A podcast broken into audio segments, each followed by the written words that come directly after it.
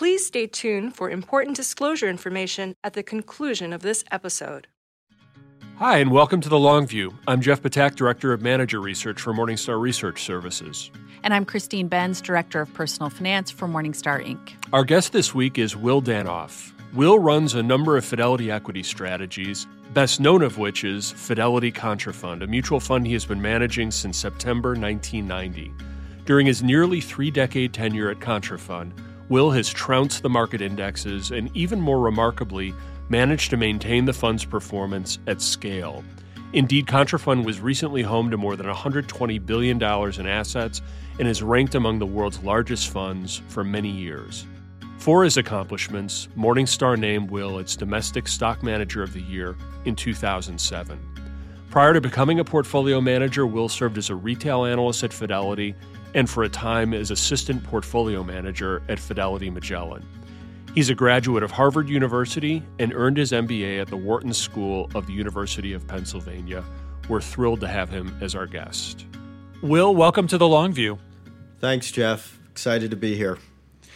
So, why don't we get things started? We'll widen the aperture, so to speak, and talk about sort of the general theme of focus. You're well known in investing circles, but you know, you're not necessarily part of, of, the zeitgeist. You haven't appeared in commercials or written books or taken to Twitter, and you could do any of those things and gain a big following and greater notoriety.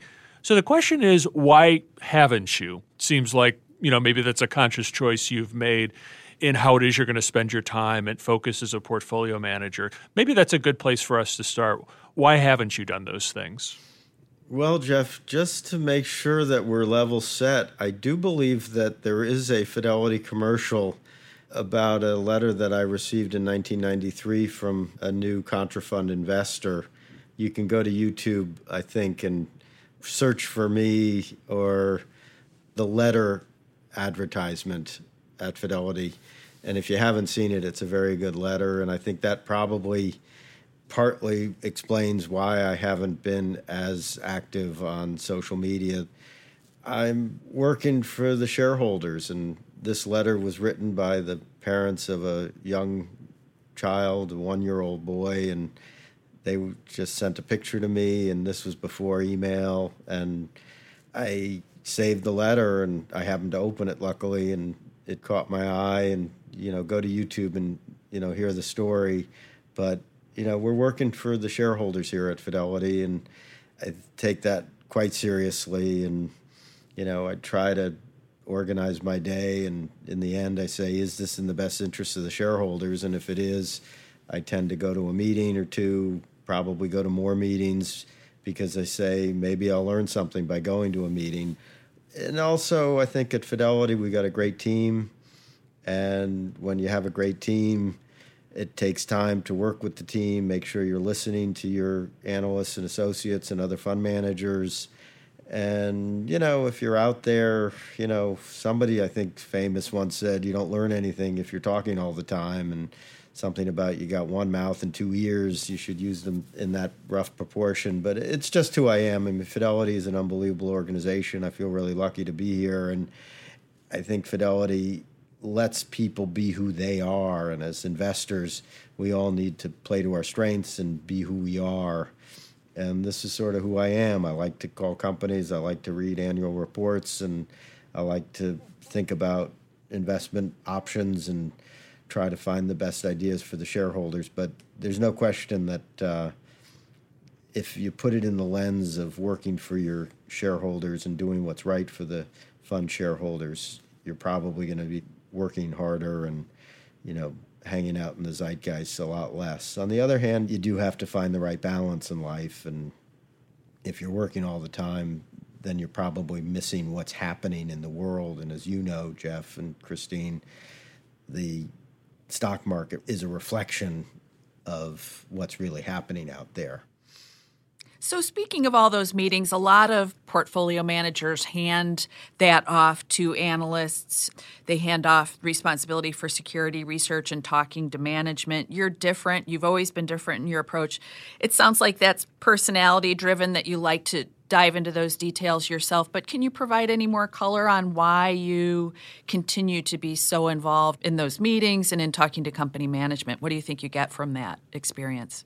That's a great question, Christine.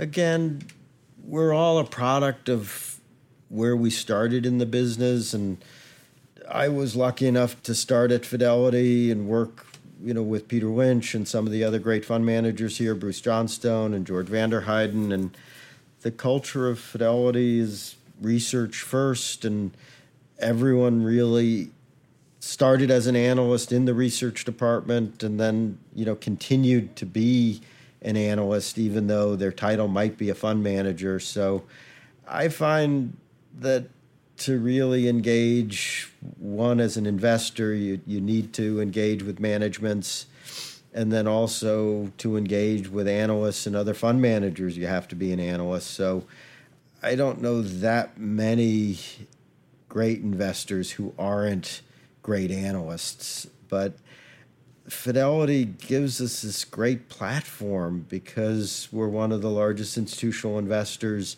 The management teams come to Fidelity or want to call Fidelity when they're embarking on a new strategic direction or after a big strategic move has been made, whether it's a merger or an acquisition, or you know when they appoint a new executive to run the company, often that executive will figure out what they want to do for six months, and then they want to talk to the largest shareholders, the potential largest shareholders. So we have this great opportunity. You know, virtually every day, I can meet with executives from you know five or six companies, maybe a few less. You know, on a quiet day, but there's a tremendous opportunity to learn and to monitor what's happening. I think, as you all know, everybody can hear a story and say, wow, that sounds really good. But I think one of the key strengths at Fidelity is our ability to then follow up six months later, 12 months later. How did the initiative on the internet go? How did the initiative in India go? How did the growth initiative in China go? How did the new acquisition in Europe go? And to monitor what's happening. And, you know, life is such that clearly all the new growth initiatives won't meet expectations. But if they don't, what are we learning from that? What are we thinking about management? And maybe they're doing too many initiatives. Maybe they're not as good as they thought. Maybe another competitor is doing a better job. So we can learn, but the monitoring of these companies takes a lot of time, but it can be very, very instructive as to the quality of the company that you're invested in or considering investing. So that's the other reason why I spend a lot of time going to these meetings. But partly it's just this opportunity. I think one of the huge competitive advantages Fidelity has is our access to managements and access at important inflection points. But the real key is not just to hear the story, but to follow up. And you know, again, if you take pretty good notes, you know, at this time of year, companies are talking about their key priorities in the new year, and then hopefully in six or nine months, we'll be able to follow up and say, you know, how's it going? Or at the end of the year, say, how did you do? And what else are you going to change? And, you know, that's just the way life is. You got to keep moving forward and, you know, do the best you can. But I personally like to interact with management teams, and I owe it to my own shareholders to say every day I'm coming to work, I'm looking for new ideas, I'm monitoring my existing ideas, and I'm across the table from decision makers or other executives saying, you know, what are you doing to strengthen your franchise? What are you doing to grow your company's earnings per share? What are you doing to defend your competitive position? And then also, what are you doing about you know certain mega trends that we all are living with you know the emergence of the internet you know more competition from low cost countries and other big trends that we see over and over you mentioned one of Fidelity's advantages is the access that you get to management teams, and I want to come back to that later in the conversation. But But maybe to broaden out a bit, how is your definition uh, of edge, whether it's the edge that Fidelity as an institution enjoy, enjoys or you as a portfolio manager enjoy, how has that changed in the last few decades in which you've been running money? Yeah, Jeff, uh, this business is, is really competitive. And mm-hmm. I'd say that we have meetings with these managements just like the other large institutions. And right. I think over time, maybe you grow as an individual and you gain experience. So I'd say my emotional coefficient has improved. I tend to try to empathize with the executives that we're working with and try to think about what they're thinking about and maybe ask good questions. You know, I remember as a young analyst being told to go to a lunch and I raced to the meeting, or I think it was maybe when I was a, young fund manager in the early 90s and I was going to as many meetings as I could and just wanting to learn as much as I could. So I raced to an IPO meeting. And, you know, in the olden days, the lunch was called for noon, but things really got started about 1235. So I ran in at about 1235 and there was an empty seat and I sat down and, you know, I introduced myself to the person to my left who turned out to be the CEO of the company and I only knew the name of the company. I hadn't really prepared, but I was just going to just learn – about this new company. So, you know, I said, well, what's your strategy to grow your company in the next three to five years? And I think that's a legitimate question to ask. But I can assure you nowadays, I would have at least skimmed the prospectus to know what the company did. And, you know, ideally, you're you're asking good questions to learn as much as possible about an industry, about that particular company, and about that particular executive. You know, one thing that's changed in the last couple of decades is the emergence of private equity, and there are all sorts of companies that have had multiple owners. And you know, you think about if you were an employee at a company like that. I mean, let's face it. Morningstar, you know, is still founder led. Fidelity is a family owned company. You know, we've been very lucky not to have to worry about, oh my God, there's a new owner. What are they going to be doing? Are we going to get sold again to some conglomerate or to some private equity firm? So I think for me, one of the advantages over time is to be able to think long term and to try to think about what's on the minds of the executives on the other side of the table. And when these companies do come around to Boston, they presumably have an agenda. And sometimes it's just a matter of, hey, you know, you haven't been to Boston in a couple of years. Why are you here?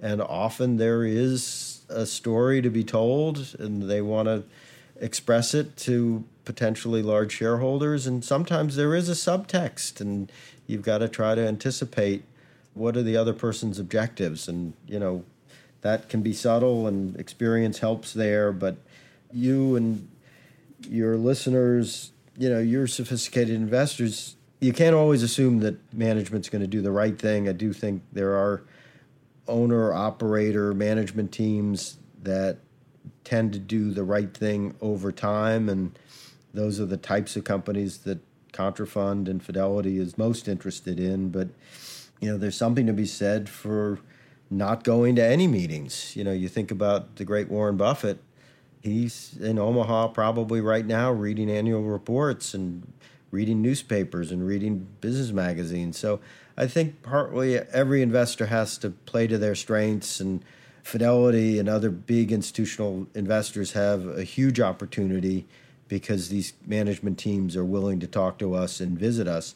On the other hand, I would say that a good individual investor, a sophisticated individual investor can go onto YouTube and you know, hear interviews with the great CEOs of the biggest companies in the world. I mean, you can see Tim Cook giving commencement addresses. You can see Mark Zuckerberg being interviewed. You can see Jeff Bezos being interviewed.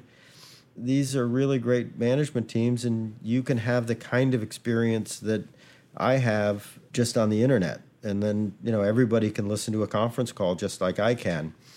Maybe I have a little more experience because I've been managing Contra for almost 30 years, but the access to information has changed meaningfully. I mean, when I was an analyst, I can remember calling companies after they reported and pleading with somebody in the CFO's office to either read me the details of the income statement and balance sheet or, you know, then to fax me the information quickly. But I do remember, you know, part of the job was to call the company and ask for a packet. And then, you know, two weeks later, a packet would arrive. So nowadays, that can all be done electronically immediately. So I think, you know, you mentioned the word edge. I, I don't think about edge at all. I think about trying to understand the facts, trying to use my accumulated industry and company knowledge to anticipate the future. And often it's really just is this company going to be bigger and better and stronger five years from now than it is today? And if I like the management team and I'm confident that they're going to be able to grow and I like what they're doing, that makes it a lot easier. But I'm not in the business of trying to figure something out, you know, a nanosecond faster than somebody else. You mentioned that you try to invest in companies where you're confident management will do the right things, but how often, if ever, do you get involved with giving management your opinion about what you think they ought to do, or do you just keep that to yourself? Yeah, that's a really good question, Christine. I remember being on a panel with Nelson Peltz, and Nelson who does a great job at Trian, likes to write white papers on the company's business and then start telling management what to do. And I said the only letter I ever wrote to management was thanking them for a great job and you know an update that I found particularly helpful. That again, it goes back to who you are and maybe certain money managers have to justify their higher fees by being out there pressing management. But you know, it's it's a very good point, Christine. Again, I tend to want to invest with managements who I think are going to do the right thing over time, but there's a lot of trust there, and other investors may say, I want to crack the whip and push management faster or harder. That tends not to be what I do. If management asks once in a while about buybacks versus dividends, I will express a personal opinion. But historically, I have found that if you can identify people that you trust that are extremely knowledgeable about their industry and enthusiastic about their company, and in some cases, ideally, are founders of the company and therefore the company is an expression of who they are and what they are, and they really want to grow the company, then that's the perfect situation, especially if it's a good business and they have a differentiated product offering and a great value proposition. I mean, you know, I, I was the retail analyst at Fidelity in the mid 80s, so I remember the early days of companies like Costco and management has experimented with new ideas, but generally speaking, they're close to their customers. They had a great value proposition. They made some mistakes and learned from their mistakes, but you know, you see it was a high return on investment, you know, business, and they've been able to grow without issuing equity, and their per share earnings have grown, and they've delighted their customers and done, you know, just a phenomenal jobs. You know, when you look back over a, a 20 year time horizon, you just see a pattern that you want to replicate going forward. And that would be a special business that delights their customer, you know, owner operator, free cash flow generative, high return, and, you know, hopefully with barriers to entry. I mean, one of the competitive issues for Costco and other traditional retailers is just the emergence of the internet. And that often is hard for managements that have done so well. I mean, you think about your own life. You know, if you're strong in one area, you don't necessarily want to change, and management sometimes have difficulty changing because they've been so successful. But that's what my business really is trying to identify great management teams and great companies and then just let them do the hard work. But, you know, there's always controversy, there are always reasons to worry, and there are always, you know, people trying to sell you a shiny new object, and we have to assess and be open to new ideas.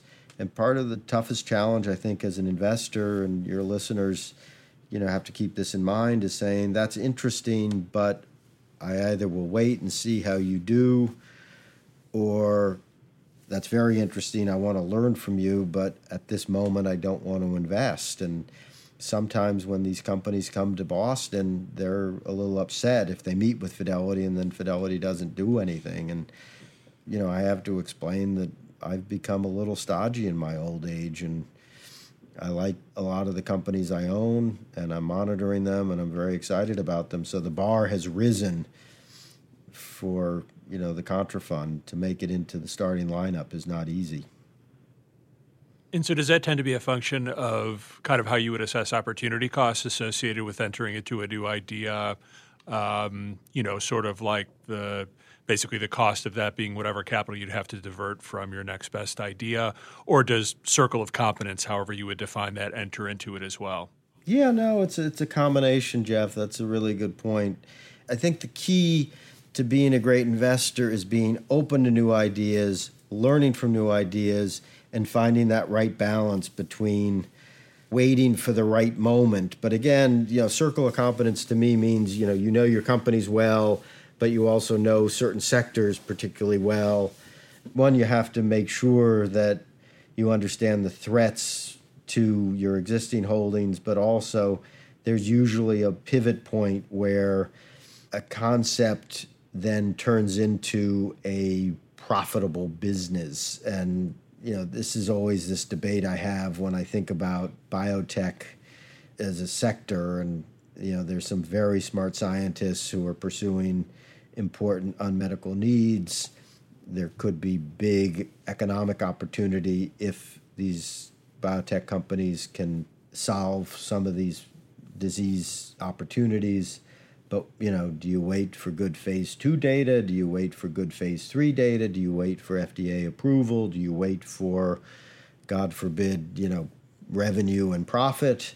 And this is always the great debate. But this is what you know we do, and we try to do the best we can. Mistakes are made, but I think that's the other advantage I have at Fidelity, where we have a lot of young analysts and associates who are more open to new ideas. And they've grown up with a smartphone in their pocket and can help me understand the trends that are a little more difficult for an older fund manager to appreciate and understand. But, you know, the ideas of delighting your customer don't go away, whether it's finding a new drug for a rare disease or developing a new software program, either for an enterprise or for a consumer. I just feel more comfortable with the idea of touching and feeling, you know, interviewing management, trying ideally to go to as many company presentations or user conferences. For a long time, I was a little late to the software as a service sector. And then I went to Dreamforce, which is Salesforce.com's user conference out in San Francisco, and I think 150,000 people went to the conference over a week in San Francisco, and I was just blown away by the enthusiasm of the employees and the customers, and you know that can be priceless in terms of your appreciation of the strength of a franchise. So, speaking of new ideas and the analyst's role in this, what percentage of new ideas that make it into the portfolio would you say analysts source for you versus those that you've identified yourself? I'm not sure the percentage, Christine. I'd say a healthy research department is a joint effort, and the analysts ideally are coming to me with their best ideas we're having a healthy debate and discussion about those ideas, and then I'm presenting ideas to them. Joel Tillinghast, who's the great manager of the Low Price Stock Fund, and I have done very well here at Fidelity.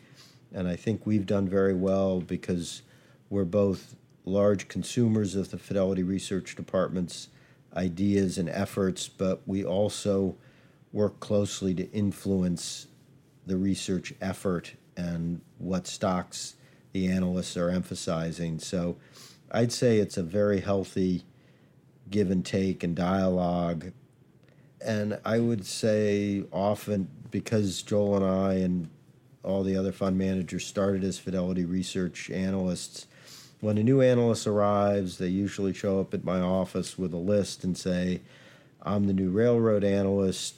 Here are my names, and I like XYZ Railroad because the group's trading at 14 times earnings and this one's trading at 11 times earnings. And I might say, wow, that's interesting. Why is that one trading at such a discount to the group? And the analyst might say, well, they just lost their largest customer, or they've got a big business into Mexico and Mexico's into a recession, or Trump wants to build a wall and therefore the Mexican business is falling off a cliff. And I usually say, you know, that's not the type of company I'm interested in. I'm interested in companies that are doing well, where the earnings outlook is positive, where earnings per share is growing, maybe it's growing faster than people think. What do you have on your list that would fit that bill, even if it's more expensive than the average company in your group?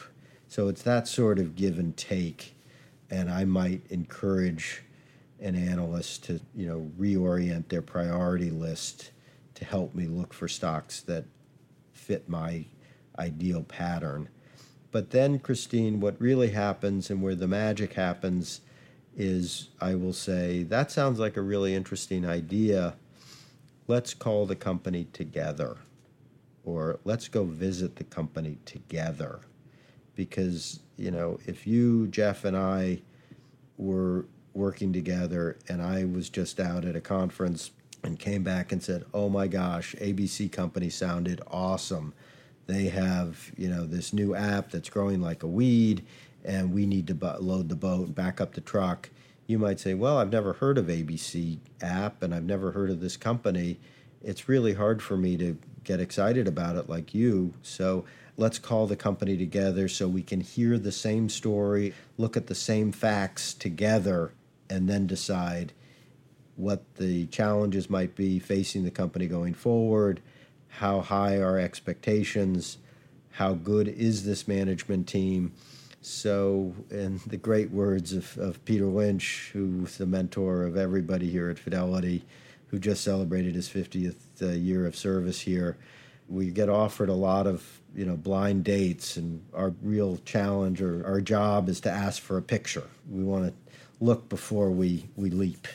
And so that's sort of what i do well i think is to try to ask for a call with the management team. So hey that sounds really good. I respect you. I'm leveraging your industry expertise. If you think abc company is the best in your group i'm willing to accept that let's then call the company together. I can learn from you, you can learn from me, we can both learn from the management team, and then decide do we buy, do we sell, do we decide to buy another company or one of their customers or one of their suppliers. And if you do that every day for 29 or 30 years, over time you gain some expertise and hopefully you improve your batting average and add value to the shareholders. I wanted to shift gears if we can and talk about one of the other dimensions that you're responsible for, which is portfolio construction. But I wanted to, to zero in on capacity, which I'm sure is a question you never tire of answering. You do run a lot of money, I think over $100 billion in assets as of last year across the different strategies that you're responsible for, the largest of which is Contrafund. There are obviously trade offs. Morningstar has at various points in time suggested that the fund was getting too big, and yet the fund's results have been excellent. So, in your opinion, what do you think we got wrong? Jeff, just again to make sure the facts are correct, I think the book of business is about 185 billion now, maybe a little higher, but mostly that's market appreciation. The market, as you know, has been unbelievably good. Honestly, Jeff, you have to play to your strengths. And being a very large fund has enabled me to have an unbelievably strong research department So Fidelity can monitor virtually every public company in the US. We can monitor every industry in the world. And we can also monitor all these companies overseas. The world, in many ways, has gotten smaller, and what's happening in China is very important to the rest of the global economy. India is emerging as an important experimental ground for a lot of new technology as well. What's happening in Latin America, there's a lot of innovation right now in Brazil and fintech and in, in the internet as well. So, having this global research department can again help me understand trends, help me appreciate which of my U.S. companies are executing well all over the world, which ones are open to new ideas, which ones are monitoring these ideas and responding and strengthening their businesses.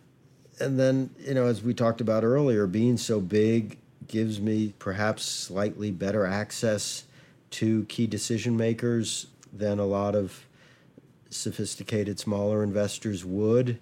You know, I've been a shareholder of Google, now Alphabet, since the IPO in 2004. So that's whatever, coming up on 16 years. And I don't know, maybe 10 years ago, we decided that we needed to visit Mountain View more regularly and ask for visits with somebody other than just the CFO. And, you know, if you go to a company for five or six years, two times a year, and visit with three different executives, you know, I probably have met the top 50 executives at Google. And that's one way to improve your understanding of important trends that important companies like Google are seeing, and then assess the quality of the management below just the CFO or the CEO. I mean, it's great, and clearly culture starts at the top, but when you have access to people who are making the decisions,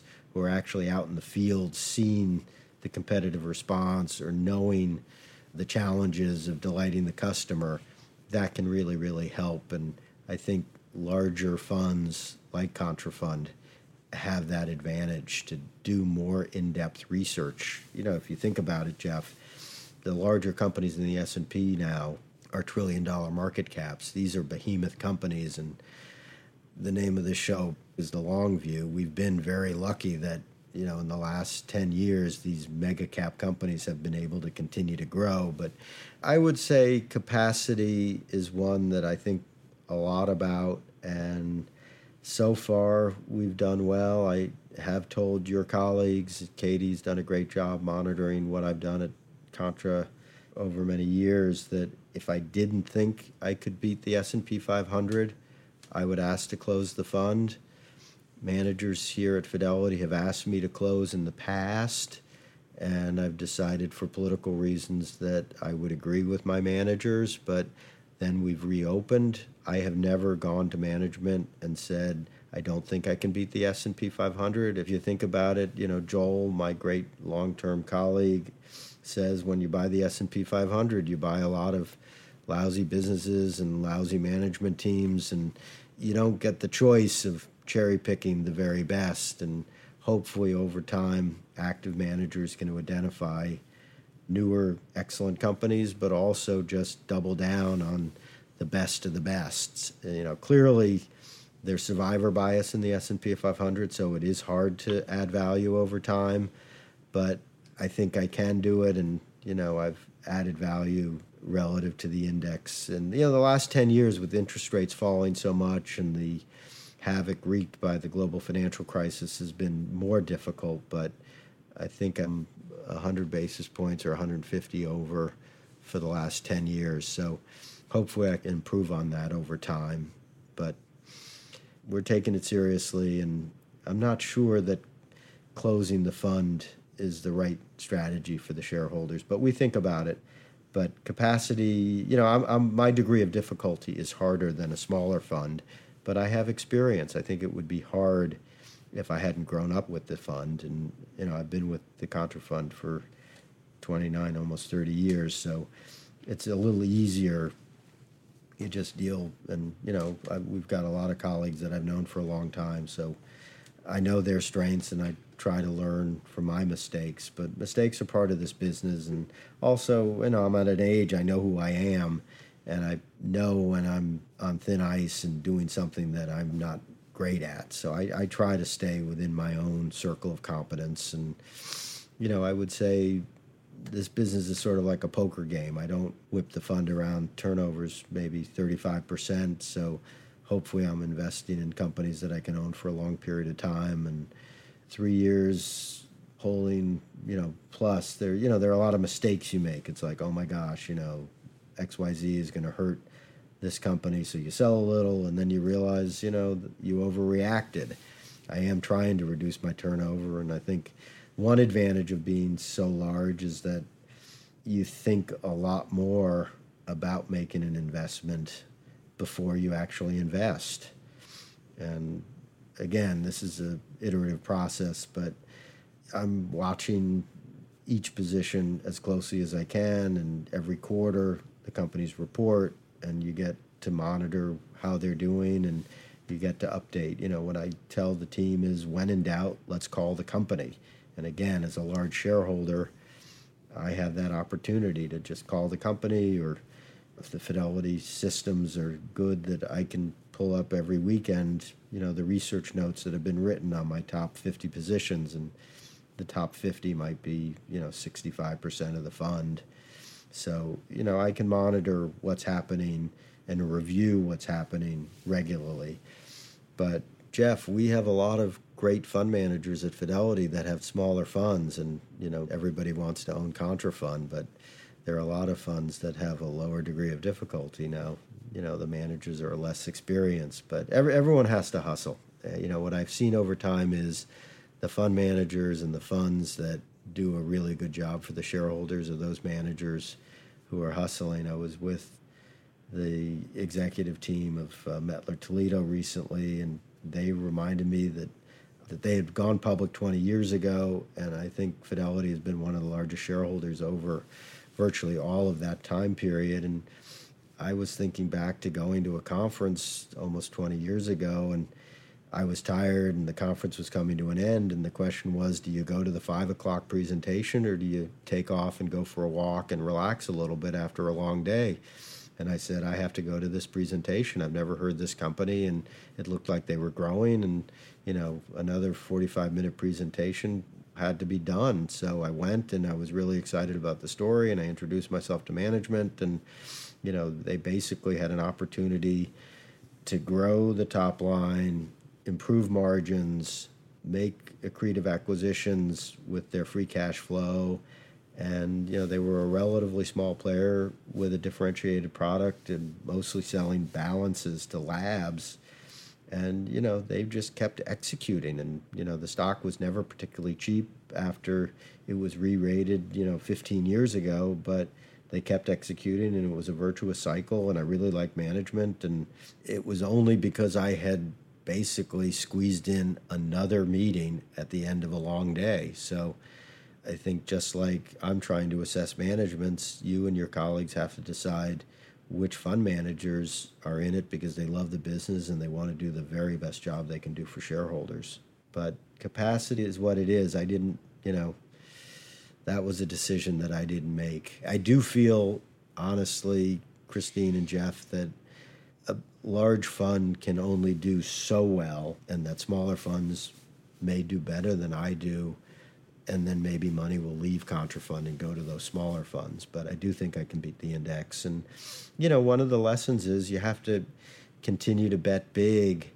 And you know the story about active share. So I'm trying to bet big with the bigger companies. I mean, I, I see Contrafund as a large, large cap fund, a large mid cap fund, and a large small cap fund.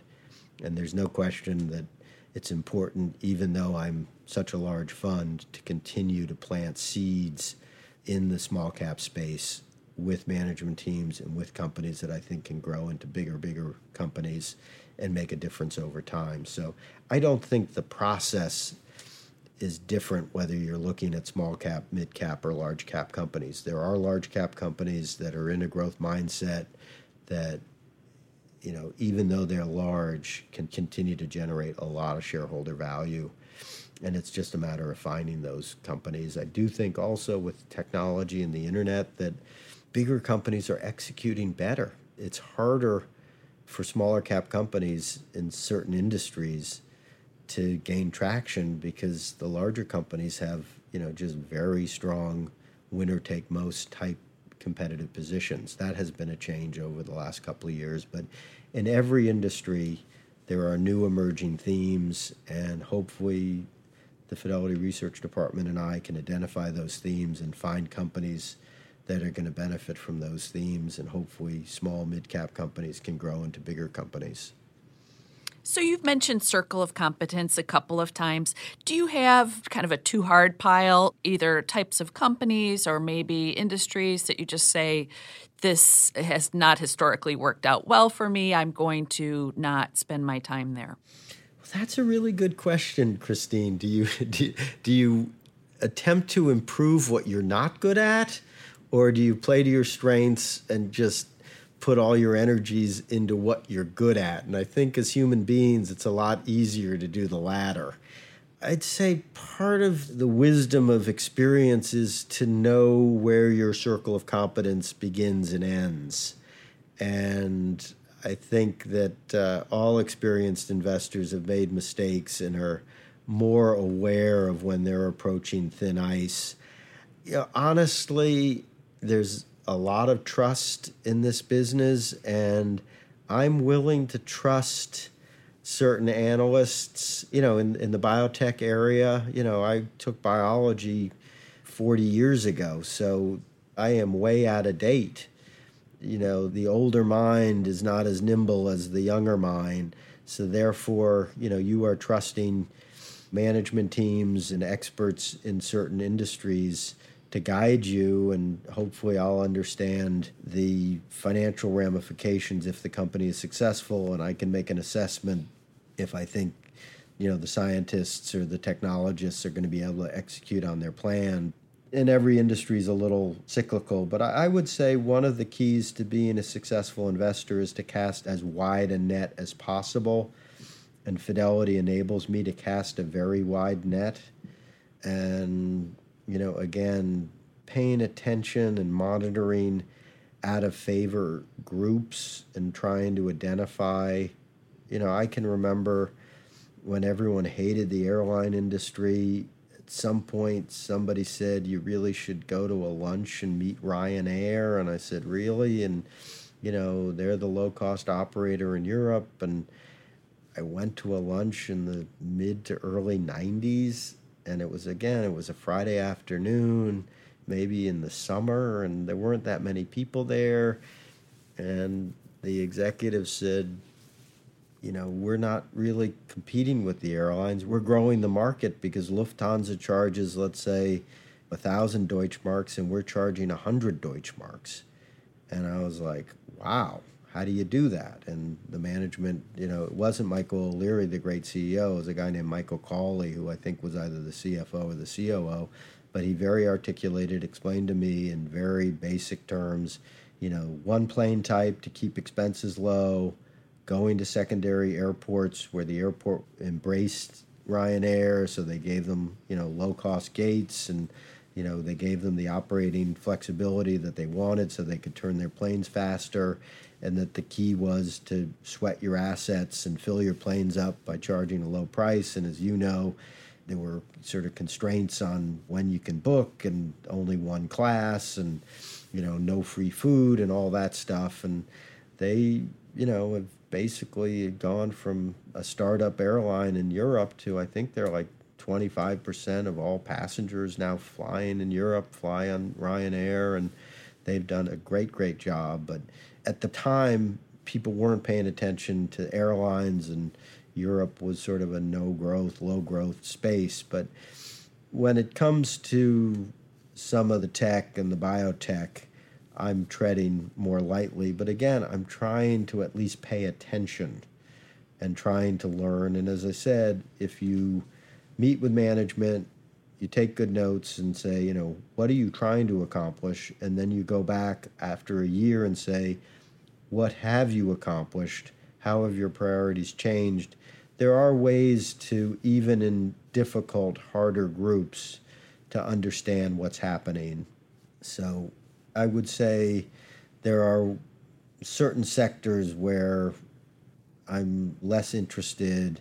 You know, capital intensive, regulated industries are less interesting to me, but even in, you know, the utility space, you can find interesting special situations. Even in energy, which is way out of favor right now, there may be an opportunity over time. But we're, we're always learning. We're trying to stay flexible. We're trying to keep an open mind. And, you know, in addition to casting a wide net, for me, the common language is earnings per share and earnings per share growth. So, again, when the only part of the company that's growing, you know, is is the number of shares outstanding. That that's a concern, or you know, when losses are growing, that is almost a, I don't have time for that. You know, we're finding, but when per share earnings, per share free cash flow, is growing, then I've got a lot of time and you know, there are a lot of really good companies out there, but what I'm trying to do is we talked about earlier is find the exceptional companies and trying to bet bigger on the exceptional ones. But you know, again, it's personality and what you do. And Peter Lynch talks about the notion of a poker game, and that it's it's really hard to know that you're going to win the hand when everybody only has two cards. And you know, maybe you have a king showing and the other players have low cards, so you can bet. But it's when you get a second king that you want to bet more, and it's an iterative game. And I wish I could say I'm all in, you know, on the first visit, but often I don't get conviction until later on. I tend not to do well in what I call V bottom industries, like in semiconductors, where things are really bad, and then all of a sudden the light changes and all of a sudden things are really good and things have bottomed and are getting better. I tend not to do well when we have to make a quick pivot.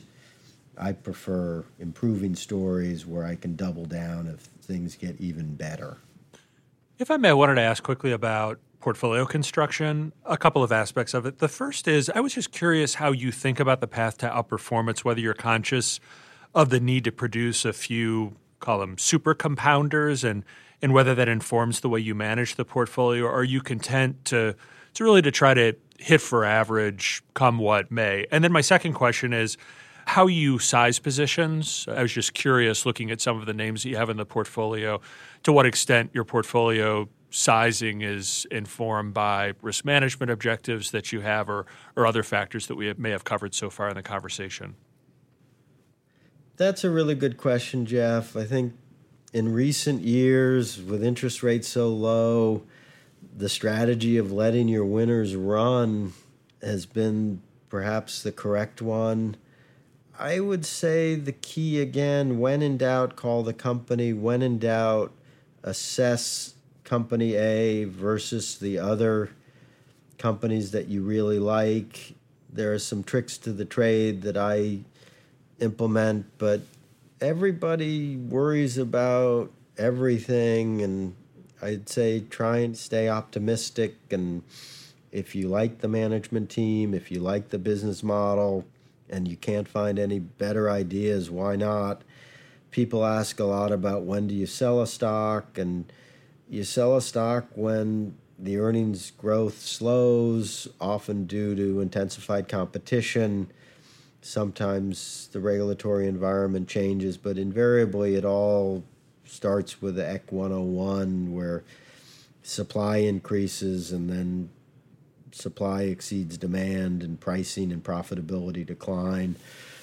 Or there's a better mousetrap that comes out of the competitive set that hurts you a lot. But I would say the real key to finding when to sell is when you're looking for new ideas and when you find a better idea. And that for me is what's so exciting about working at Fidelity that we're seeing all these new companies that are going public. We're seeing the spinouts. We're seeing the new management teams when they come to Boston to tell us how excited they are to take over the company.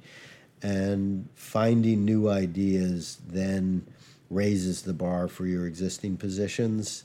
So, in terms of portfolio construction, you know, in the last 30 years, I've taken bigger bets.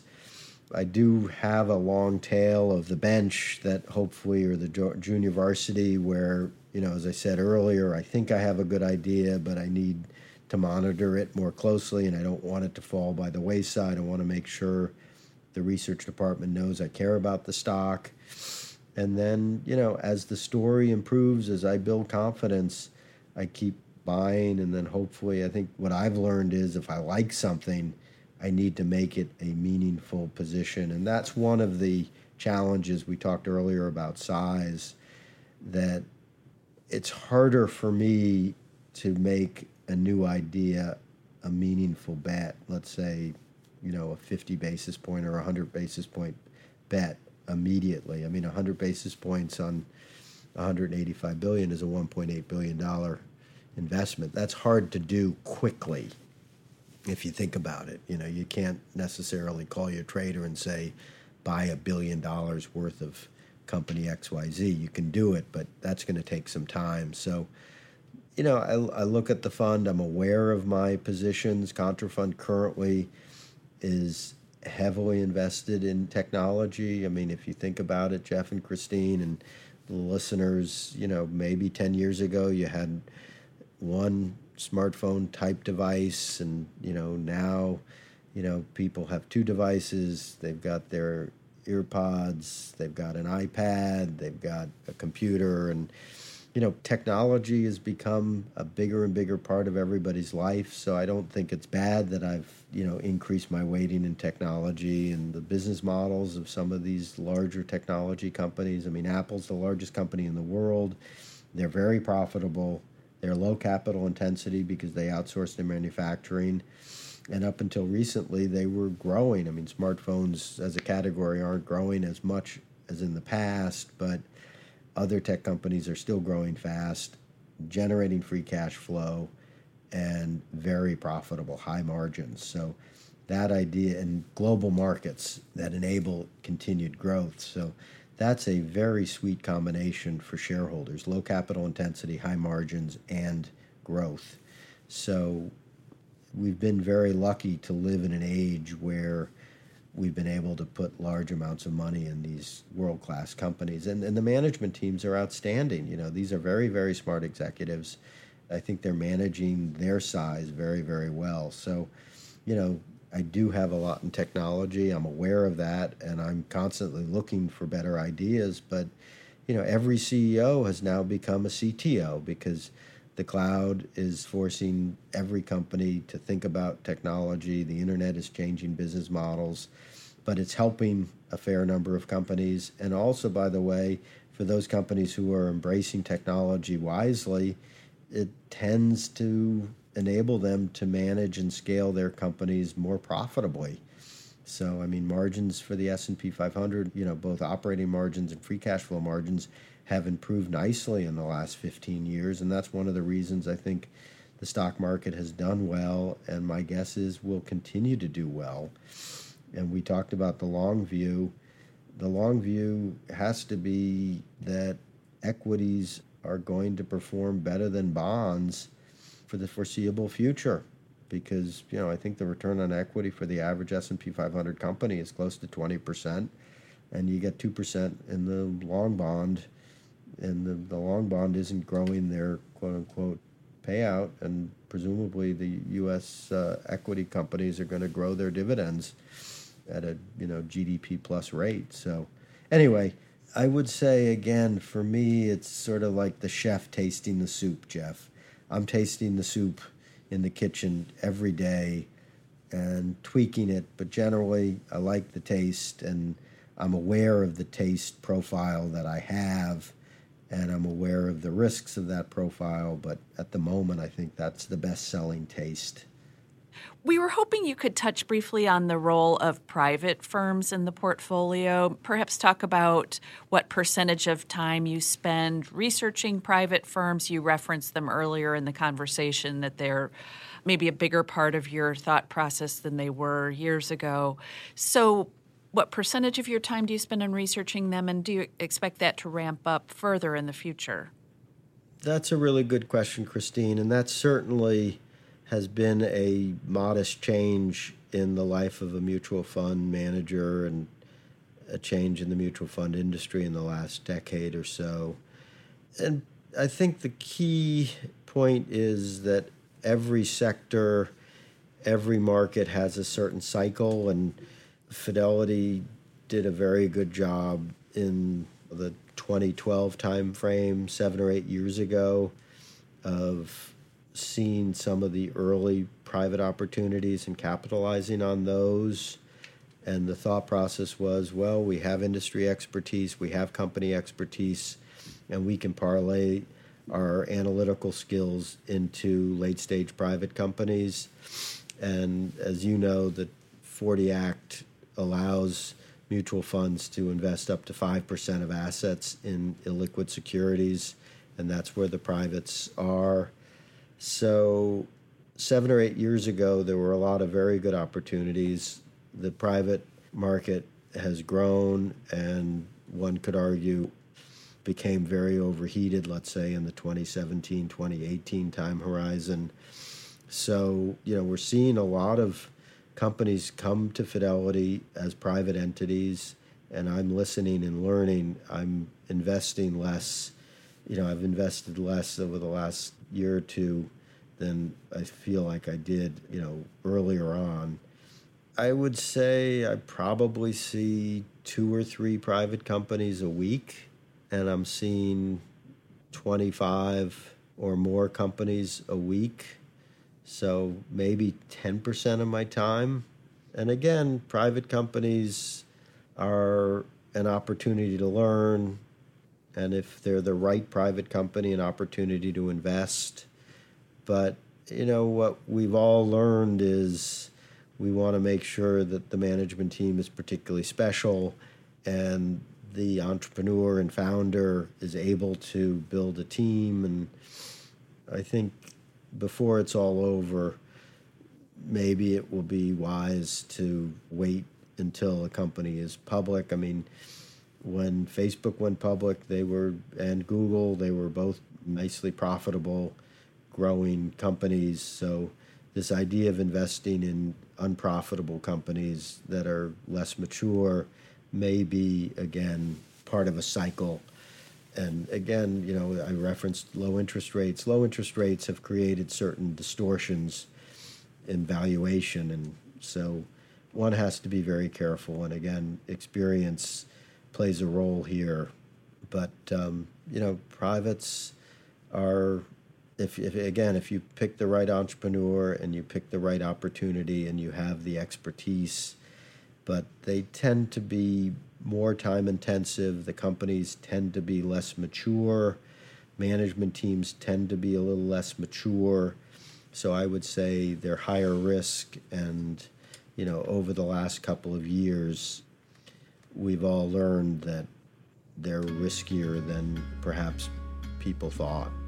I would say, just to answer your question, Christine, we're going to continue to engage with the private companies, but I think a lot of companies stayed private longer because they were able to receive higher and higher valuations without having to go public. And if I had to guess, I think that trend might slow down. So if I had to guess, I'm going to spend less time with privates in the future, but that's just speculation. It, it, a lot depends on how the markets go.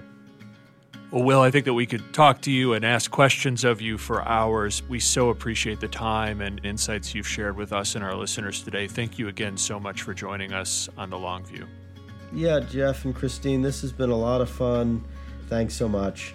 And I hope everybody has a great year. Thank you so much, Will. Thanks again, Will. Bye. Bye. Thanks for joining us on The Long View. If you liked what you heard, please subscribe to and rate The Long View for Morningstar on iTunes, Google Play, Spotify, or wherever you get your podcasts. You can follow us on Twitter at Christine underscore Benz and at SYouth1, which is S Y O U T H and the number one. Finally, we'd love to get your feedback. If you have a comment or a guest idea, please email us at thelongview at morningstar.com. Until next time, Thanks for joining us. This recording is for informational purposes only and should not be considered investment advice. Opinions expressed are as of the date of recording. Such opinions are subject to change. The views and opinions of guests on this program are not necessarily those of Morningstar Inc. and its affiliates. Morningstar and its affiliates are not affiliated with this guest or his or her business affiliates unless otherwise stated. Morningstar does not guarantee the accuracy or the completeness of the data presented herein. Jeff Ptak is an employee of Morningstar Research Services, LLC. Morningstar Research Services is a subsidiary of Morningstar Inc. and is registered with and governed by the U.S. Securities and Exchange Commission. Morningstar Research Services shall not be responsible for any trading decisions, damages, or other losses resulting from or related to the information, data analyses, or opinions or their use. Past performance is not a guarantee of future results. All investments are subject to investment risk, including possible loss of principal. Individuals should seriously consider if an investment is suitable for them by referencing their own financial position, investment objectives, and risk profile before making any investment decision.